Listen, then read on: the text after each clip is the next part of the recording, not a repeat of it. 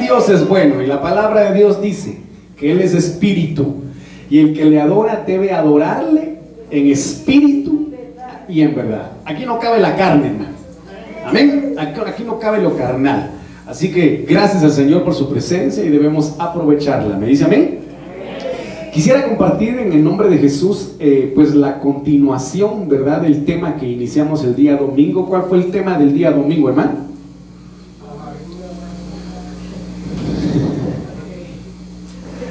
Tiene relación con la amargura, pero... Ah, bueno. La contaminación del espíritu. Y quisiera, pues obviamente, continuar con esta parte Sabemos perfectamente bien que la amargura es, una, es un aspecto, un espíritu inmundo que viene a secar los huesos. Amén. La amargura, mi amado hermano, es una enfermedad que mata el alma, como lo dice eh, el chavo, ¿verdad? En relación a la venganza, no es buena, mata el alma y la envenena. Pues es lo mismo la amargura. Vimos muy claramente que es necesario erradicar, cancelar y arrancar toda raíz de amargura de nuestro corazón. ¿Me dice amén? Así que hoy quisiera compartirle la segunda parte de esta, de esta enseñanza, que por supuesto es mucho, hermano, lo que hay que ver en cuanto a la contaminación eh, que puede eh, afectar al espíritu de una persona, ¿verdad? Pero hoy quisiera hablarles de este aspecto que puede llegar a contaminar el corazón de muchos, que si no saben, mis amados hermanos, eh, discernirlo en su corazón, corren el riesgo pues de, contaminar su espíritu y de caer, de degradarse delante de la presencia del Señor. Por lo tanto, quisiera compartirles sobre la altivez. Sabría conmigo, reprendemos toda altivez en el nombre de Jesús. Entonces, yo quisiera iniciar, mi amado hermano, comentándole las circunstancias que muchas veces nosotros vivimos como hijos de Dios, como seres humanos. Eh, en nuestro caminar sufrimos caídas, ¿verdad? De esas caídas Dios nos ha permitido levantarnos. Pero lo que nos cuesta entender en el proceso, amado hermano, es el hecho de que en medio de cualquier proceso, cualquier caída, digámoslo así, que se pueda tener, Dios lo que anhela es pulir en nuestro corazón o quitar de nuestro corazón esas cosas que no nos agradan, que no son agradables a, Él. ¿Me dice amén? Entonces, vemos que a Dios no le agrada la amargura. ¿Y qué quita la amargura? El vino apostólico, el vino yajin, su gozo, el gozo de su espíritu, que lo trae su palabra, ese, ese gozo que hermano el mundo no puede dar, sino que solo el Señor puede darnos a través de su palabra. ¿Me dice amén? Por lo tanto, a veces nos molestamos, nos enojamos, nos peleamos con Dios porque no entendemos del por qué muchas veces tropezamos y caemos. Yo quiero que me acompañe al libro de Proverbios capítulo 16, versículo 18. Amén. Y la palabra de Dios dice, antes, oiga lo que dice acá, antes del quebranto está la soberbia. Oiga lo que dice acá. Antes del quebranto está la soberbia. Y antes de la caída, la altivez de espíritu. Miren lo que dice ahí, qué tremendo. Eh, antes, del quebranto, antes del quebranto está la soberbia. Y antes de la caída, la altivez de espíritu. Cuando vemos nosotros acá, mi amado hermano, vemos reflejada una caída. Amén. Pero le vuelvo a repetir que la caída es provocada por qué? Por dos aspectos que son similares, la soberbia y la altivez. Entonces, a veces pasamos pruebas duras porque Dios anhela quitar de nosotros la soberbia y, anhela erradicar la altivez de nuestro corazón. Cuando hablamos de altivez del Hebreo 13:63, Gobaj, mire qué tremendo es esto, significa euforia, significa grandeza, significa arrogancia, significa enaltecer. Su raíz Amado hermano, está en el Hebreo 13:61, Gabaj, que significa ser altanero, ser soberbio. Y pues que gracias a Dios hoy ninguno de, los, de, lo, de la palabra que voy a mencionar ahorita vino, porque también altivo significa orgullo u orgulloso. Gracias a Dios no vinieron los orgullosos hoy, solo los humildes del Señor.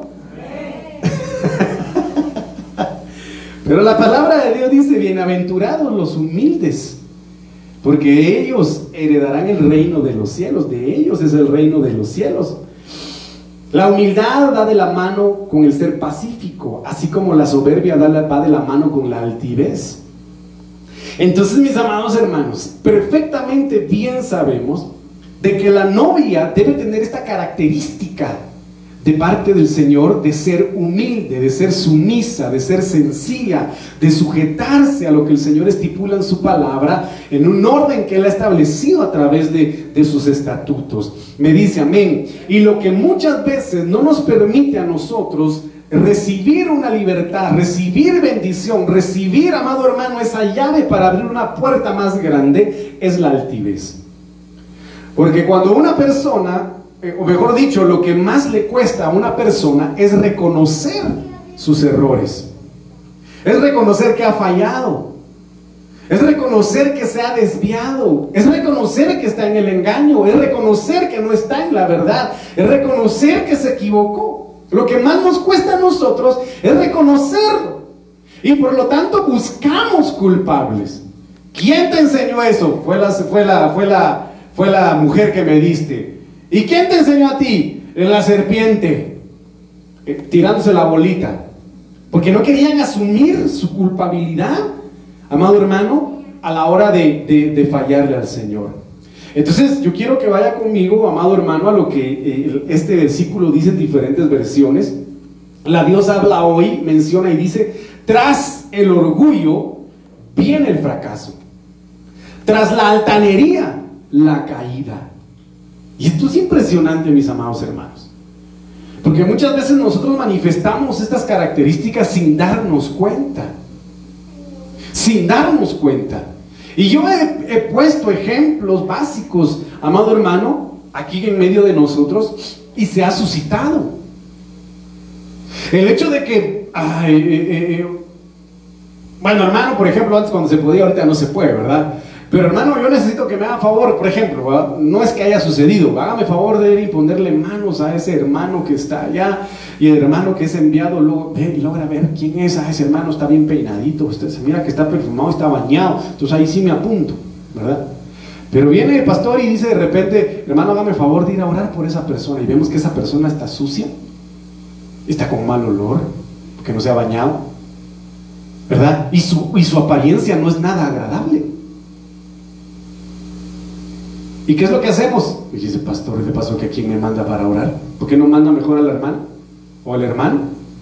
Y nuestra mente empieza a cuestionar estas, estos asuntos que Dios nos manda. ¿Por qué? A causa de la altivez, a causa del orgullo. Y recuérdense que por eso criticaron a Jesús. Si este fuera profeta, sabría con quién se junta, con quién está. ¿Por qué? Porque se juntaba con prostitutas, se juntaba con ladrones, se juntaba con traicioneros. Sus compañías no eran nada agradables para los escribas, los fariseos y los saduceos.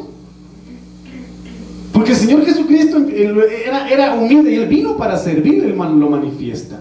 Entonces, en este sentido, tenemos que tener mucho cuidado, amado hermano, de que la altivez no contamine nuestro espíritu. Me dice amén. La BDN dice, la soberbia es el preludio del quebranto. Miren qué tremendo es esto. Porque es que muchas veces es quebrantado, hermano, un hijo de Dios, porque el Señor habla y dice, yo al que amo, corrijo. ¿Por qué? Yo lo he puesto como ejemplo en repetidas ocasiones. ¿Por qué fue quebrantado José? Porque era el hijo mimado, porque él iba, caminaba y mi hermano miraba a sus hermanos debajo del hombro. Miren mi túnica de colores, ¿verdad? Yo vengo de casa y ustedes están en el campo trabajando. Entonces Dios tuvo que quebrantar su corazón para quitar esa altivez que él tenía. Y Dios no quiere, no desea que nosotros tengamos altivez en nuestro corazón. La NBLH dice, delante de la destrucción, miren qué tremendo, ¿qué provoca la, altivez? ¿Qué provoca el orgullo? ¿Qué provoca la soberbia? Destrucción. Delante de la destrucción va el orgullo. Y delante de la caída, la arrogancia de espíritu. Yo no sé cómo eh, en determinado momento nosotros podemos manifestar la altivez. Cuando nos, cuando nos pulen la paciencia, no sé a cuántos les han pulido la paciencia, hermano. Nos pulen la paciencia y ahí se manifiesta el nivel de orgullo, de altivez que podamos tener nosotros. Entonces aquí dice la traducción Nuevo Mundo, el orgullo está antes del ruidoso estrellarse. ¿Cuántos se han estrellado en la vida aquí? Hermano, y para no estrellarnos de nuevo, quitemos el orgullo de nuestro corazón, la altivez. ¿Me dice a mí? El orgulloso y arrogante, la traducción del lenguaje actual, el orgulloso y arrogante, al fin de cuentas, fracasa. ¿Qué pasa con el orgulloso? ¿Qué pasa con el, con el soberbio? El que dice, no, yo no tengo necesidad de ir a la iglesia, yo estoy bien. Porque tú dices, el Señor lo manifiesta en el libro de Apocalipsis, tú dices que de nada tienes necesidad. Ese es tu criterio, esa es tu forma de pensar tan pequeña, pero no te has dado cuenta de tu realidad. Que eres un pobre, es una pobre, un miserable, un desnudo. No tienes nada y tú te crees la gran cosa. Y eso sí, eso es tremendo, hermanos. Eso es tremendo. Y algunos, hermano, de verdad les digo con todo mi corazón, a la hora de, ser eh, trastocados en algunas cuestiones de su vida, manifiestan su carácter, su altivez. Y tenemos que cancelar eso de nuestras vidas en el nombre poderoso de Cristo Jesús. Amén. Entonces, mire qué nivel de humildad está. Primera de Samuel 18, 6 al 9. ¿Quién vive, hermanos? A su nombre. Va, despiertes en el nombre de Jesús. Primera de Samuel 18, 6 al 9. Aconteció que cuando volvían, después de haber matado David al filisteo, ¿a quién mató David? Al filisteo. Salieron las mujeres de todas las ciudades de Israel a recibir al rey Saúl cantando y danzando con panderos, con cánticos de alegría y con instrumentos de música. Saúl mató a mí. Así cantaban, ¿verdad? Y Saúl a su... Ah, no, ¿cómo es? Mientras danzaban las mujeres cantaban diciendo, Saúl hirió a sus miles y David a sus diez miles. Saúl se enojó ¿Qué característica tiene el que es orgulloso, el que es altanero, el que es soberbio?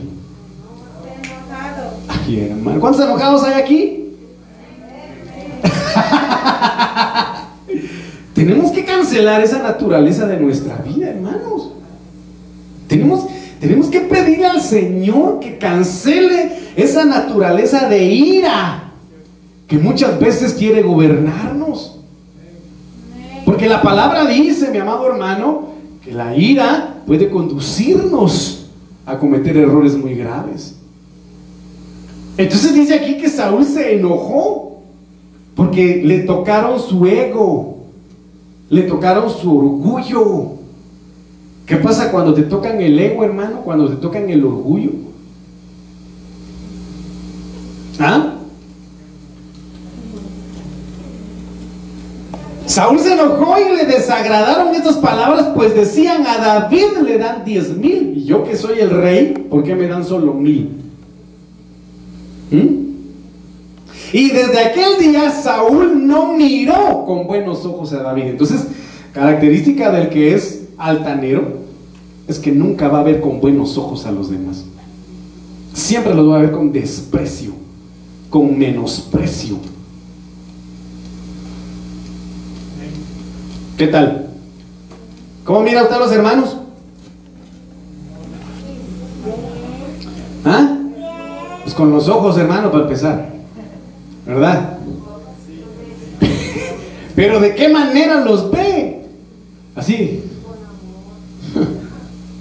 si supiera que yo mejores zapatos tengo. Si supiera que yo mejor tinte de pelo tengo. Mejor repello, marca Mac.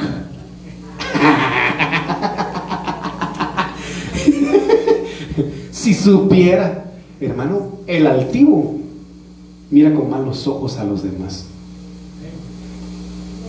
Yo sí soy de la high life. Yo sí soy de, los, de la high life. Mis amigos son los hijos de diputados del CALS. Aguas con eso, ¿va? Pero hermano, tengamos cuidado.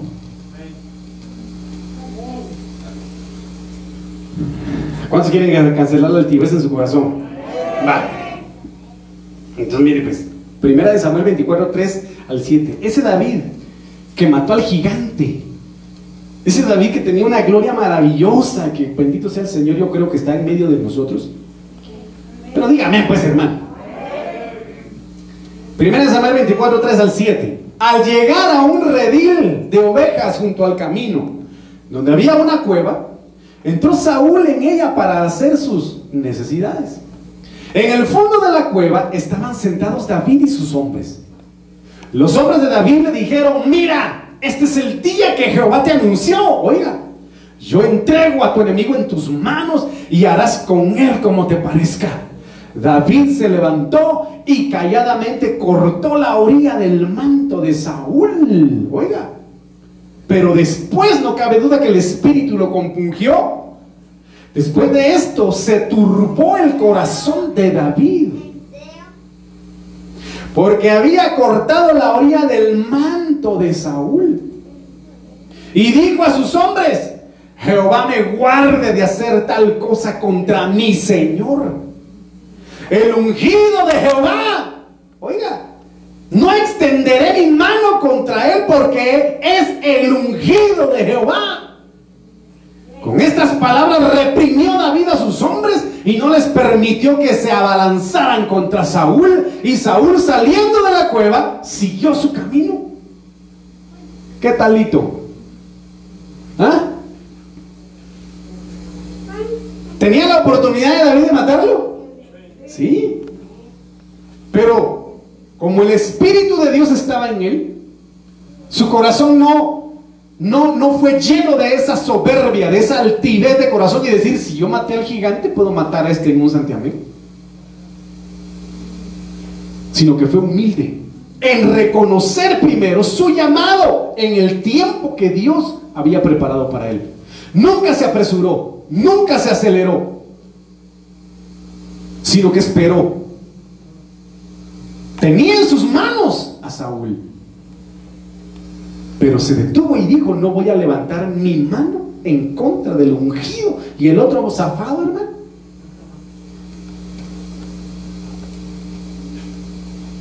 Ah, esto es impresionante. Y yo le voy a decir una cosa. Sea como sea un ministro, es un ungido de Dios. ¿Está conmigo? Nosotros, todos somos falibles, fallamos, porque somos humanos. Amén. El día en que usted escuche, vea, se entere, se informe de una noticia X donde determinado ministro cometió un error, no diga nada. ¿Por qué? Saúl estando como estaba, David, movido por el Espíritu, aún lo reconoció como el ungido de Dios.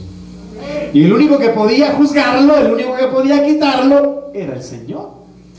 Y no David. Ah, Qué fidelidad la de David, qué humildad la de David. Ven. Esto podría abarcar muchas cosas, hermano, pero dejémoslo ahí. En la humildad de, que David reconocía aún la autoridad de Saúl y que no se atrevió a levantar su mano contra ese ungido del Señor, porque era ungido del Señor aún. Me dice amén. Va. Entonces mire, Proverbios 11.2, cuando llega la soberbia, llega también la deshonra. ¿Qué pasó con Saúl? Le fue quitado el reino. Pero con los humildes está la sabiduría. ¿Qué hizo David? Se reprimió, se detuvo de matar al rey. ¿Por qué? Porque Dios lo dotó de sabiduría para tomar las mejores decisiones de su vida. Cuando su hijo Absalón se levantó contra él, él no levantó ni un dedo en contra de su hijo. A sabiendas de que su hijo blasfemaba en contra de David, lo maldecía, hermano, y le había hecho cuanta avería en su reino.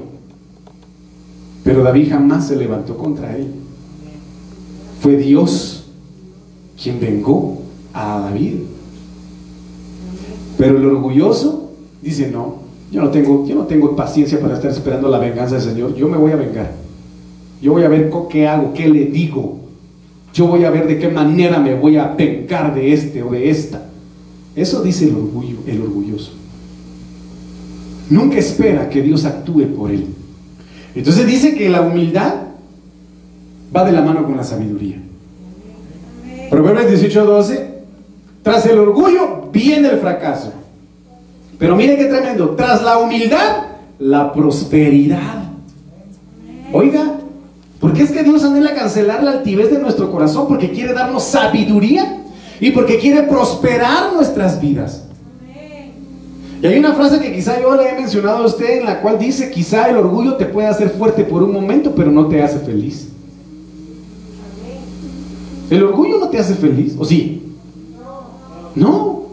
Al contrario, cierra puertas en lugar de abrirlas. Amén.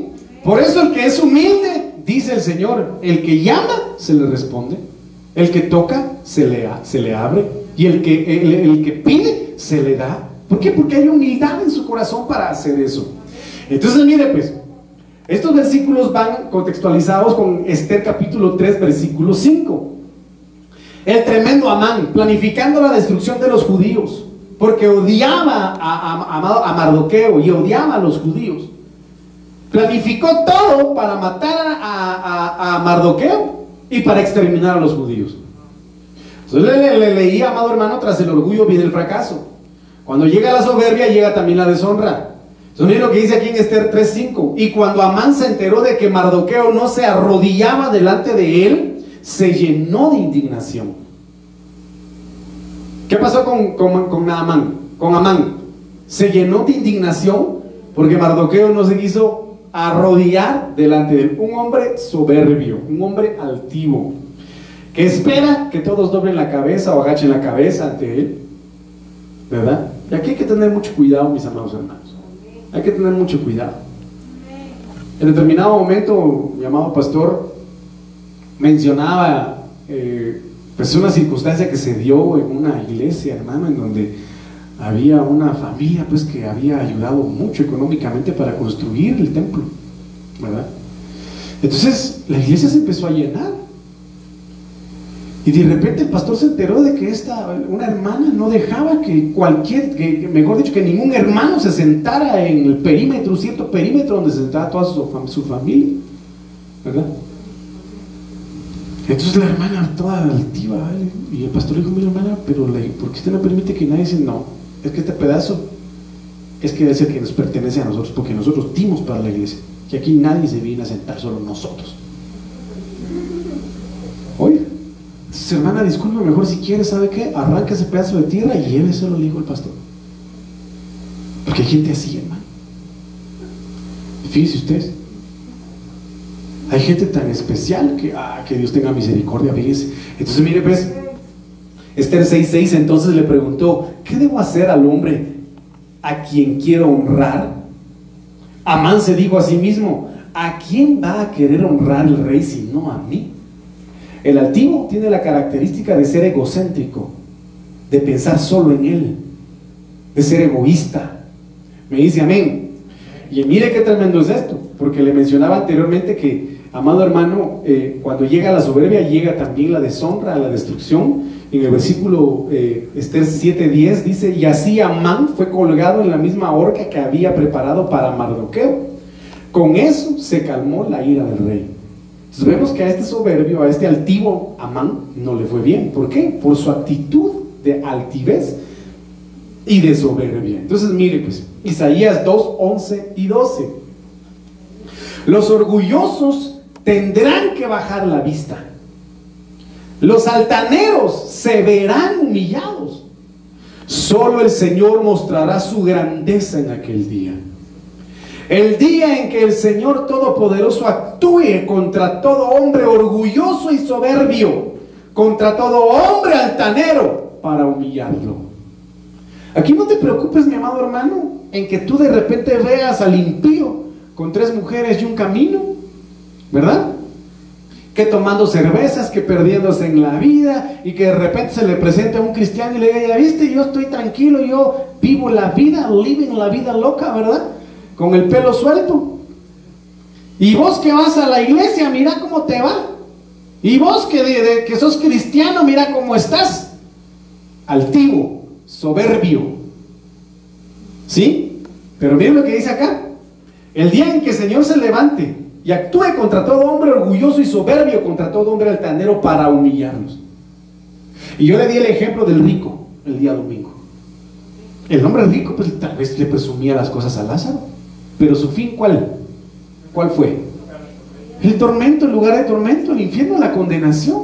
Entonces aquí usted no se preocupe de lo que pueda hacer o no hacer su vecino. Preocúpese por usted, por su vida delante del Señor. Por supuesto, tenemos que interceder unos por otros, pero no se amargue la vida porque el, impío prospera.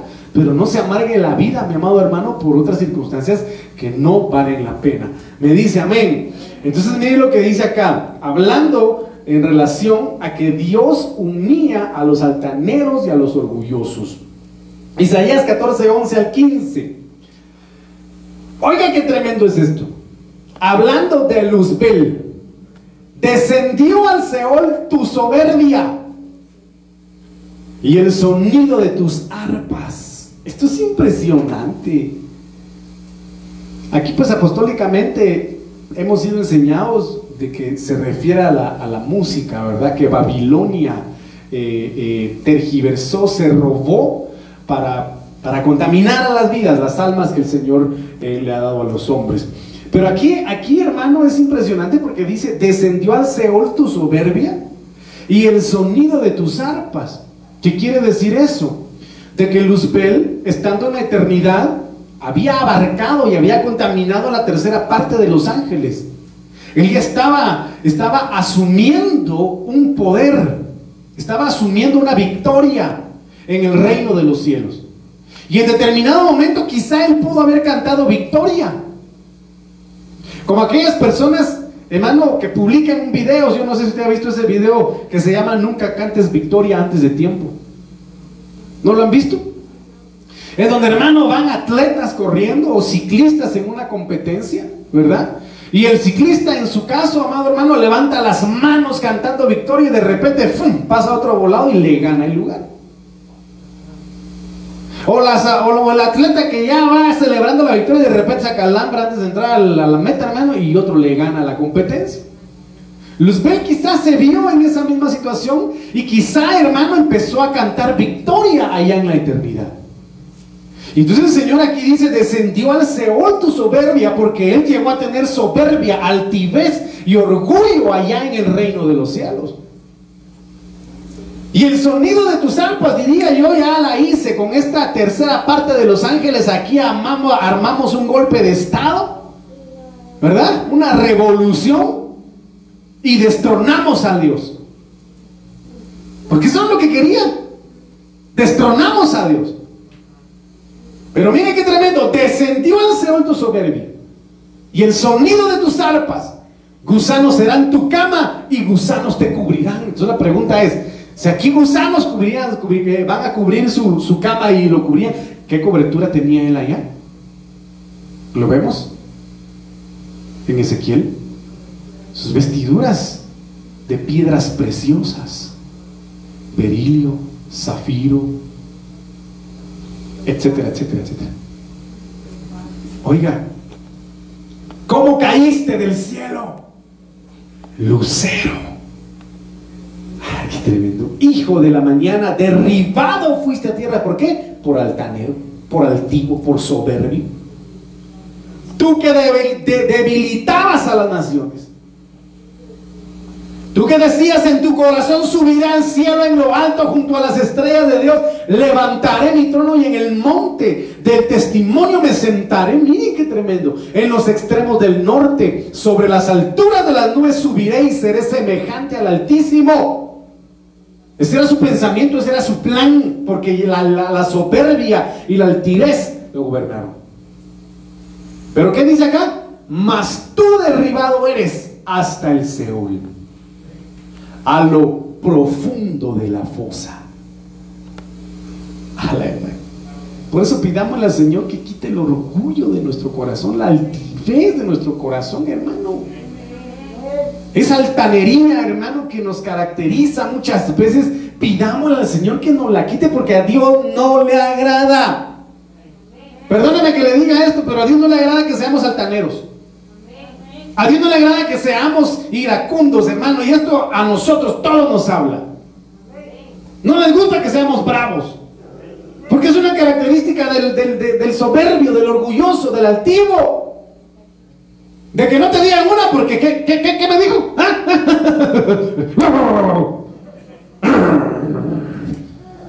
Hermano, y solo hace falta que le compren bozal. Tengamos cuidado porque eso a Dios no le agrada. Tengamos cuidado, mis amados hermanos. ¿Cuántos se apuntan conmigo a decir, Señor, quita de mí la altivez? Quita de mí la altivez. Entonces, lo que dice Ezequiel 28.2. Hijo de hombre, diga al gobernante de Tiro, que obviamente es figura de Luzbel, así ha dicho Jehová el Señor, tu corazón se ensoberbeció. ¿De dónde surge entonces el orgullo y la soberbia? Del corazón. Quizá tú no puedas manifestarlo con tus eh, qué sé yo, con tu rostro, con tus palabras, con tu, eh, eh, no sé, pero tal vez dentro de ti sí. De verdad, quizá dentro de ti sí. A mí como me cae mal de ver esos felices. Por dentro va. Por dentro. A mí como me cae de mal ver que esos están bien. A mí como me cae de mal, no sé por qué. Tal vez porque no te está yendo bien. Y no has entendido el propósito de Dios en tu vida. A mí no me cae bien, no sé por qué, tal. Porque la miras feliz, lo miras feliz, lo miras contento. Pidámosle al Señor guianza para que en nuestro corazón no surja esa soberbia. Tu corazón se ensoberbeció y dijiste, yo soy un Dios. Y estoy sentado en el trono de Dios, en medio de los mares, pero tú eres hombre. ¡Qué tremendo es esto! ¿Sabe cuándo se, cuándo se, cuándo se, se cumple esta palabra, mi amado hermano? Vamos a ver si encuentro esa palabra.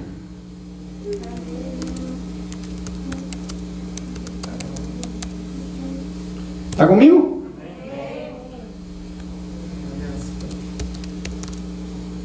¿Quién vive, hermanos?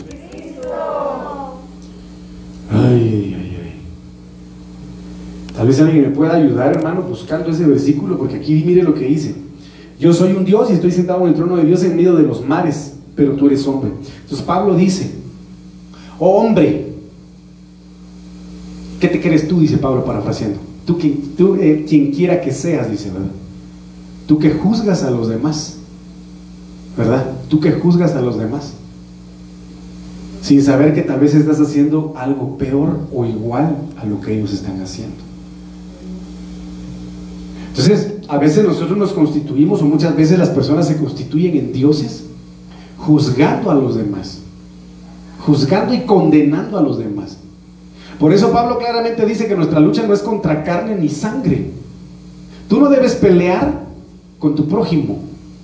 Tú debes pelear de rodillas ante el Señor para que el pecado sea desvanecido.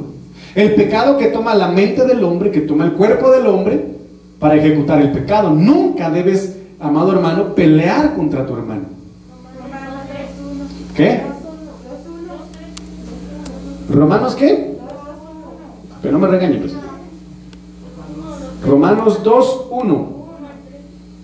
Va, entonces mire pues. El justo juicio de Dios dice, por eso eres inexcusable, tú que juzgas. Miren qué tremendo es esto. Quien quiera que seas, porque juzgas al, al juzgar a otro, porque al juzgar a otro, tú te condenas a ti mismo. ¿Por qué? Por el orgullo, la altanería, la soberbia. Pues tú que juzgas, haces lo mismo. A la hermana. Me llamé para que vea que no le estoy inventando cuentos. O sea, aquí dice, tu corazón se llenó de soberbia. Sí, yo no me junto con los pecadores, con los impíos. La chusma. Ya no me quiero juntar con ese grupito. ¿Por qué? Porque son de poco dinero, porque no tienen como yo tengo. Cáigame bien, diría hermano Sergio. No, hermanos. No debemos ser así, no debemos juzgar. Y estoy sentado, dice, pero eres hombre y no Dios. Has puesto tu corazón como el corazón de un Dios. ¿Te crees omnipotente? ¿Te crees omnisciente? ¿Te crees omnipresente? ¿Crees que no tienes, no, no tienes necesidad que nadie te ayude, que nadie te aconseje, que nadie ore por ti? Porque tú te crees ya con auriola y con seis alas. Entonces el versículo 15 de este mismo capítulo dice, perfecto eras en todos tus caminos desde el día en que fuiste creado hasta que se halló en ti la maldad. Entonces lo que provoca la altivez es la maldad en el corazón. Y debemos cancelarla en el nombre de Jesús. Porque el orgullo no permite que el Hijo de Dios crea. Eso no lo permite, mi amado hermano. Me dice amén. Versículo 17, se enalteció tu corazón a causa de tu hermosura. Podríamos, eh, eh, pues, poner esta, esta palabra, se enalteció tu corazón a causa de, de, ¿qué podríamos decir? ¿A causa de qué puede enaltecerse el corazón de alguien? ¿A, a causa del dinero?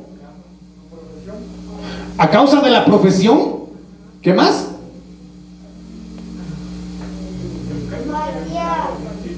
¿Ah? Casa, carro, sueldos, puntos. Entonces, hermano, tenemos que tener cuidado. Tenemos que tener cuidado. A causa de, la, de tu hermosura se enalteció tu corazón. Tenemos que tener cuidado. Mucho cuidado. Corrompiste tu sabiduría. ¿Por qué? Porque el orgullo, la altivez viene a corromper. Corrompiste tu sabiduría a causa de tu esplendor. Yo te arrojaré por tierra. Y delante de los reyes te pondré por espectáculo. Ah, esto es tremendo, hermano. Cuidadito, ¿qué es lo que provoca orgullo en nosotros? Cuidadito, ¿qué es lo que puede provocar altivez en nosotros? Cuidado, mi amado hermano. Cuidado. ¿Habría conmigo? ¿Tendré cuidado? De la altivez. Tenemos que tener cuidado. Entonces miren lo que dice Lucas 10, 18, confirmando lo que dice el libro de Ezequiel y el libro de Isaías. Jesús les dijo, yo veía a Satanás caer del cielo como un rayo. Los discípulos contentos porque se le habían sujetado los demonios. Qué tremendo es esto.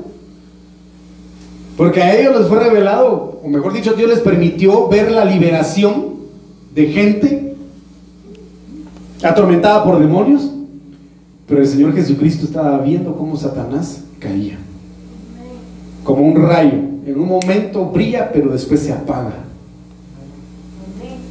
Su momento tiene fin. ¿Está conmigo? Entonces, esto es impresionante, mis amados hermanos. Daniel 4:29 al 33. Al cabo de 12 meses, 12 número de gobierno, número de autoridad, al cabo de 12 meses, paseando por el palacio real de Babilonia, habló el rey y dijo, ¿no es esta la gran Babilonia que yo edifiqué para casa real con la fuerza de mi poder? Y etcétera, usted ya lo sabe perfectamente bien. En ese instante dice que fue por orden de los vigilantes. Ese tema de los vigilantes es lindo, hermano, pero le fue quitado el reino por soberbio y por altivo. Todo aquel que es soberbio y todo aquel que es altivo, ¿cómo lo tipifica la Biblia aquí en el libro de Daniel? ¿En qué se convierte? ¡Qué tremendo! Mire, se convirtió en bestia. Y Dios lo mandó al campo a comer con las bestias, a que el rocío del cielo cayera sobre él durante siete años. Y aquí lo impresionante es, mire qué tremendo es esto. Versículo 32.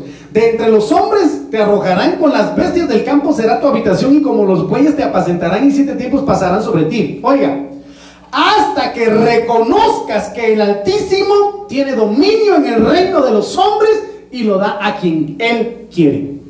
¿Cuándo empieza tu levantamiento? Si alguien cayó, ¿cuándo empieza su levantamiento? Si alguien está en prueba, ¿cuándo empieza su levantamiento? Ah, hasta el momento en que llega a reconocer y decir, Señor, tú me diste, tú quitaste, alabado sea tu nombre.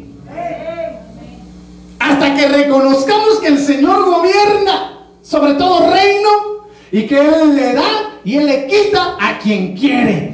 Pero el soberbio jamás va a reconocer eso. Que fue la misma actitud que, tuve, que tuvo el hijo pródigo. Y reaccionó y volviendo en sí, recapacitó. Porque se fue lleno de soberbia y mira, yo todo lo puedo, yo ya tengo 18 años y algunos patojos incluso tienen 12 años, ¿verdad? Y mi papá ya sabe que yo ya puedo solo. si supiera, como me dicen en la calle. hermano, ni sonarse los mocos pueden a. Y el hijo pródigo se fue. Voy con billete. Voy con dinero. Seguro me voy a comprar unos cuantos cuates. Van a estar conmigo en las buenas y en las malas. ¿Qué? ¿De dónde solito lo dejaron con los cerdos? Salió soberbio, salió altivo, salió altanero, menospreciando a su padre. Y regresó. ¿Cómo? Y vuelve el perro repetido, con la cola entre las patas y el rabo partido. Regresó. ¿Pero por qué? Porque reconoció. Cuando tú y yo aprendamos a reconocer que Dios está sobre todo, va a empezar nuestro levantamiento. Va a empezar un levantamiento maravilloso sobre cada uno de nosotros.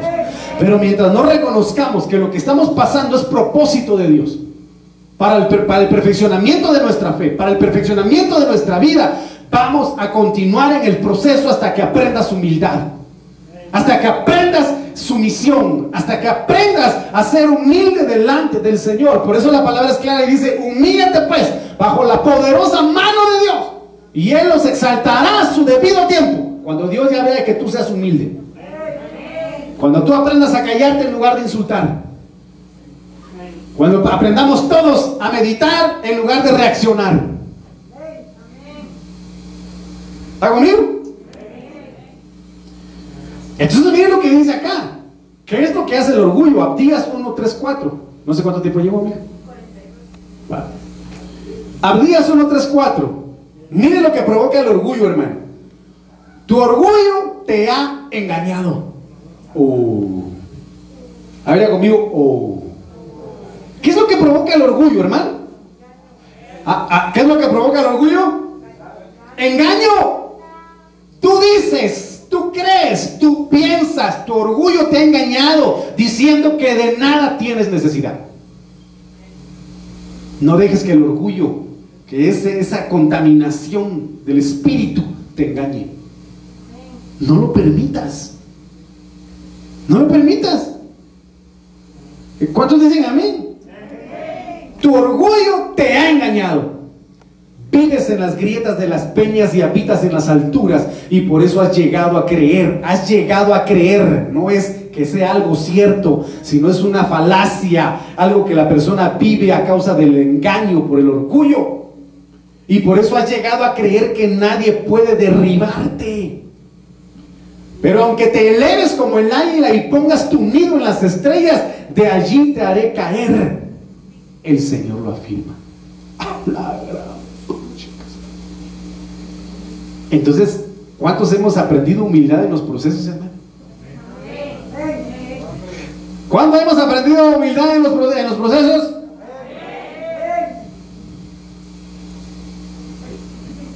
Pero tenemos que continuar aprendiendo humildad. ¿Por qué? Porque Cristo aprendió humildad y obediencia hasta la muerte y muerte de cruz. Es decir, hasta que tú mueras, hasta que nosotros muramos completamente a nuestra humanidad, a nuestra carnalidad, al orgullo, a la soberbia, a la altivez, vamos a aprender esa, clase de obediencia que Dios quiere que vivamos.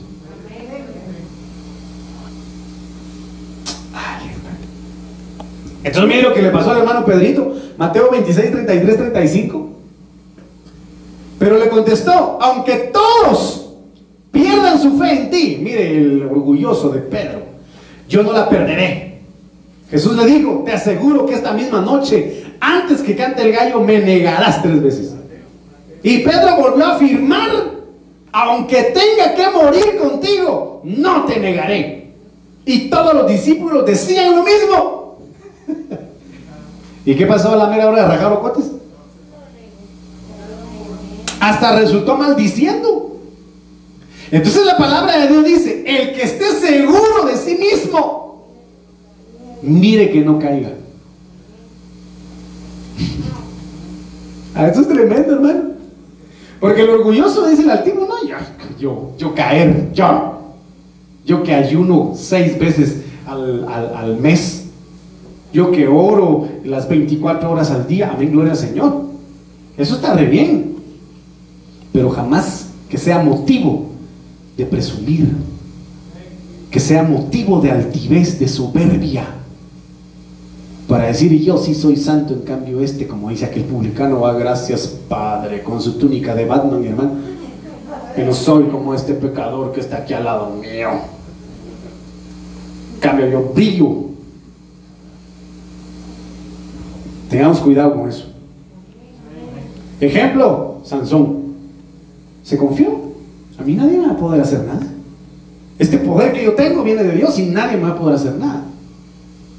¿Y qué pasó? Jueces 16, 21. Enseguida los filisteos le echaron mano, le sacaron los ojos, lo llevaron a Gaza, mire qué impresionante es esto, y lo ataron con cadenas para que trabajara en el molino de la cárcel. Y Gaza en el hebreo 5804 Asa significa fuerte, y su raíz la tiene en el hebreo 5794 As, que significa altivo durece, descarriar y endurecer. Entonces, ¿qué tomó Sansón? Una cucharada de su propia medicina. Tenemos que tener cuidado porque el orgullo engaña y puede llegar a cortar los ojos, la visión que Dios nos ha dado, la unción que Dios nos ha dado, el poder que Dios nos ha dado. Porque Luzbel era un querubín protector en los cielos y le fue quitada su gloria. Amén, ¿está conmigo? Entonces mire lo que dice acá en Hebreos capítulo 3, versículos 7, 8 y 9. Por eso, como dice el Espíritu Santo, si hoy, hoy, oyen su voz, no endurezcáis vuestro corazón. Si hoy el Señor nos dice, hermanos, hijos, quiten la altivez de su corazón, quiten la soberbia de su corazón, quiten el orgullo de su corazón. El Señor habla y dice, no endurezcáis vuestros corazones, porque la dureza de corazón es sinónimo de orgullo, es sinónimo de altivez. No importa lo que diga ese pastor, yo estoy aquí porque mis papás me obligan a venir. Yo estoy aquí porque mi mujer me obliga a venir. No endurezcáis vuestros corazones, como en la provocación, en el día de la tentación en el desierto, donde me tentaron vuestros padres, me pusieron a prueba y vieron mis obras 40 años.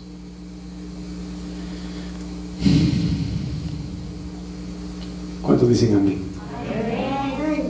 Entonces, mire, me falta un montón, pero bueno. Quiero terminar con esto. Filipenses capítulo 2, 3 al 8. Esto usted quizá ya lo sabe, pero quiero recordárselo una vez más. Filipenses capítulo 2, versículo 3 al 8. No hagan nada por rivalidad o por orgullo, sino con humildad. A ver, dígale que tiene a su lado, hermano, sea humilde. Sea humilde, hermano, por favor, sea humilde, sea humilde. Esto no se lo digo yo, ni se lo dice su hermano, se lo dice el Señor. Sea humilde, hermano.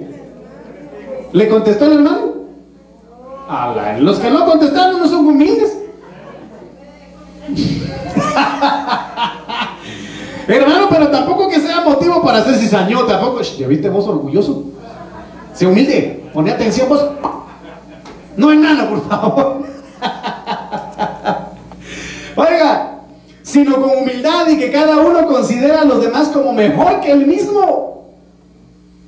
Porque Jesucristo siendo Dios nos consideró más valiosos que su propia vida y por eso murió. Ninguno busque únicamente su propio bien, sino también el bien de los otros. Tengan unos con otros la manera de pensar propia de quien está unido a Cristo Jesús, el cual, aunque existía con el mismo ser de Dios, no se aferró a su igualdad con él, sino que renunció a lo que era suyo y tomó naturaleza de siervo, haciéndose como todos los hombres y presentándose como un hombre cualquiera. Se humilló a sí mismo, haciéndose obediente hasta la muerte, hasta la muerte en la cruz. Entonces, en el nombre de Jesús, ahora levante su mano conmigo y diga, en el nombre de Jesús, hoy desechamos de nuestro corazón, rechazamos de nuestro corazón toda contaminación a nuestro espíritu provocada por la altivez, por la soberbia, por el orgullo, en el nombre poderoso de Cristo Jesús. Hecho fuera de mi casa el orgullo, hecho fuera de mi corazón el orgullo, ahora mismo en el nombre de Jesús. Den la ofrenda de palmas al Señor, mi amado hermano, con todo su corazón en el nombre de Jesús.